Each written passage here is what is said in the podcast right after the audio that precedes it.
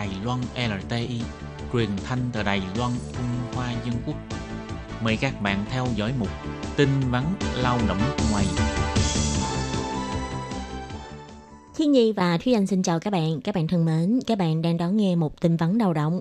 Trong phần tin vắn lao động của ngày hôm nay, Thúy Anh và Khiết Nhi xin mang đến cho các bạn hai thông tin như sau. Thông tin thứ nhất, chính quyền thành phố Đài Bắc tổ chức khóa học miễn phí dành cho người lao động nước ngoài chăm sóc bệnh nhân sa sút trí tuệ.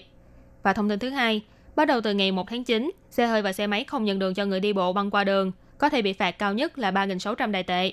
Và sau đây xin mời các bạn cùng đón nghe phần nội dung chi tiết của bản tin vắn ngày hôm nay.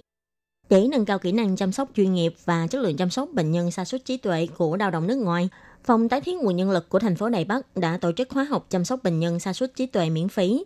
Nội dung khóa học bao gồm tìm hiểu chứng sa sút trí tuệ, chăm sóc tại nhà và mẹo chuẩn bị bữa ăn. Cục trưởng Cục Lao động thành phố Đài Bắc, ông Trần Tính Du cho biết, do sự khác biệt về ngôn ngữ và văn hóa giữa lao động nước ngoài với gia đình chủ thuê, thông qua khóa đào tạo có thể hướng dẫn người lao động nước ngoài phản ứng chính xác và rõ ràng về tình huống giao tiếp và chăm sóc với người được chăm sóc đồng thời dẫn dắt chủ thuê và người lao động cùng vạch ra kế hoạch chăm sóc trong khóa học, nâng cao chất lượng chăm sóc. Bên cạnh đó, để tạo điều kiện thuận lợi cho chủ thuê và người lao động có thể yên tâm tham gia lớp học đào tạo, đơn vị tổ chức sẽ cung cấp chuyên viên chăm sóc bệnh nhân trong suốt khóa học. Phòng tái thiết nguồn nhân lực thành phố Đài Bắc cho biết, khóa đào tạo chăm sóc được tổ chức vào năm ngoái, nhận được sự đánh giá cao. Rất nhiều chủ thuê và người lao động sau khi tham gia khóa học đều nói rằng khóa học rất bổ ích. Hai bên cùng đạt đồng thuận trong việc chăm sóc bệnh nhân, cùng vạch ra kế hoạch chăm sóc, trở thành thành viên mới trong gia đình, Tính đến tháng 7 năm 2020, thành phố Đài Bắc có 42.784 lao động nước ngoài thuộc diện giúp việc gia đình, kháng hộ công trong gia đình và viện dưỡng lão. Trong đó có gần 50% gia đình chủ thuê là phải dựa vào sự chăm sóc của lao động người nước ngoài. Sự bất đồng ngôn ngữ, kỹ năng chăm sóc và chuẩn bị bữa ăn là những vấn đề rắc rối thường gặp của các gia đình thuê mướn lao động người nước ngoài. Do đó, phòng tái thiết nguồn nhân lực của thành phố Đài Bắc đã tổ chức khóa học miễn phí về chăm sóc bệnh nhân sa sút trí tuệ nhằm nâng cao kỹ năng chăm sóc và chất lượng chăm sóc của lao động người nước ngoài. Đơn vị tổ chức sẽ mời các giảng viên chuyên nghiệp và nhân viên công tác xã hội có kinh nghiệm thực hành lâm sàng, hướng dẫn cho lao động nước ngoài tìm hiểu về triệu chứng, hành vi của bệnh sa sút trí tuệ, kỹ năng chăm sóc tại nhà và mèo chuẩn bị bữa ăn, cũng như là chế độ ăn uống hàng ngày của bệnh nhân. Và sau đây là thông tin thứ hai. Bộ Giao thông và Sở Cảnh chính Đài Loan tuyên bố, để đảm bảo an toàn giao thông ở nơi đường giao nhau và quyền lợi của người đi bộ, nâng cao ý thức tuân thủ luật giao thông đường bộ của người tham gia giao thông, bắt đầu từ ngày 1 tháng 9 trở đi, chính thức thực thi quy định mới trên toàn quốc nếu xe hơi hoặc xe máy không nhận đường cho người đi bộ khi băng qua đường, có thể bị phạt cao nhất là 3.600 đài tệ. Bộ Giao thông cho biết, trong 2 năm trở lại đây, số vụ tai nạn giao thông không ngừng tăng lên. Chỉ tính từ tháng 1 đến tháng 5 năm 2020, đã có 1.221 người tử vong do tai nạn giao thông, tăng 47 người so với cùng kỳ năm 2019. Và đa số vụ tai nạn đều xảy ra tại giao lộ, ngã tư. Để ngăn chặn tình trạng tai nạn giao thông không ngừng tăng cao này, việc tăng cường thực thi quy định giao thông tại các ngã tư hoặc giao lộ là việc không thể chậm trễ.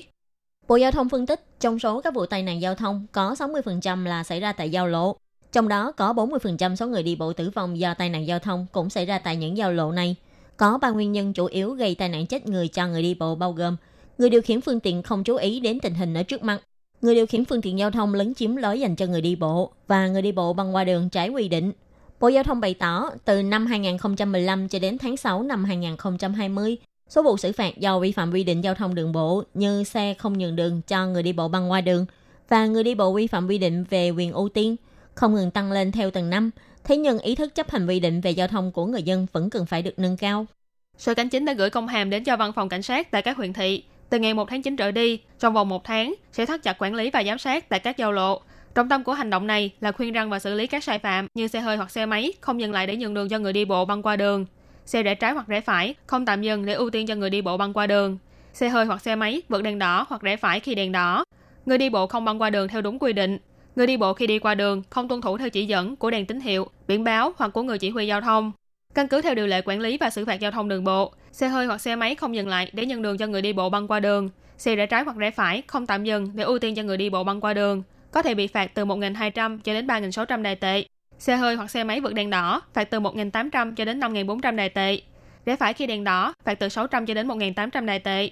Người đi bộ không băng qua đường theo đúng quy định hay người đi bộ đi qua đường không tuân thủ theo chỉ dẫn của đèn tín hiệu, biển báo hoặc của người chỉ huy giao thông sẽ bị phạt 300 đài tệ.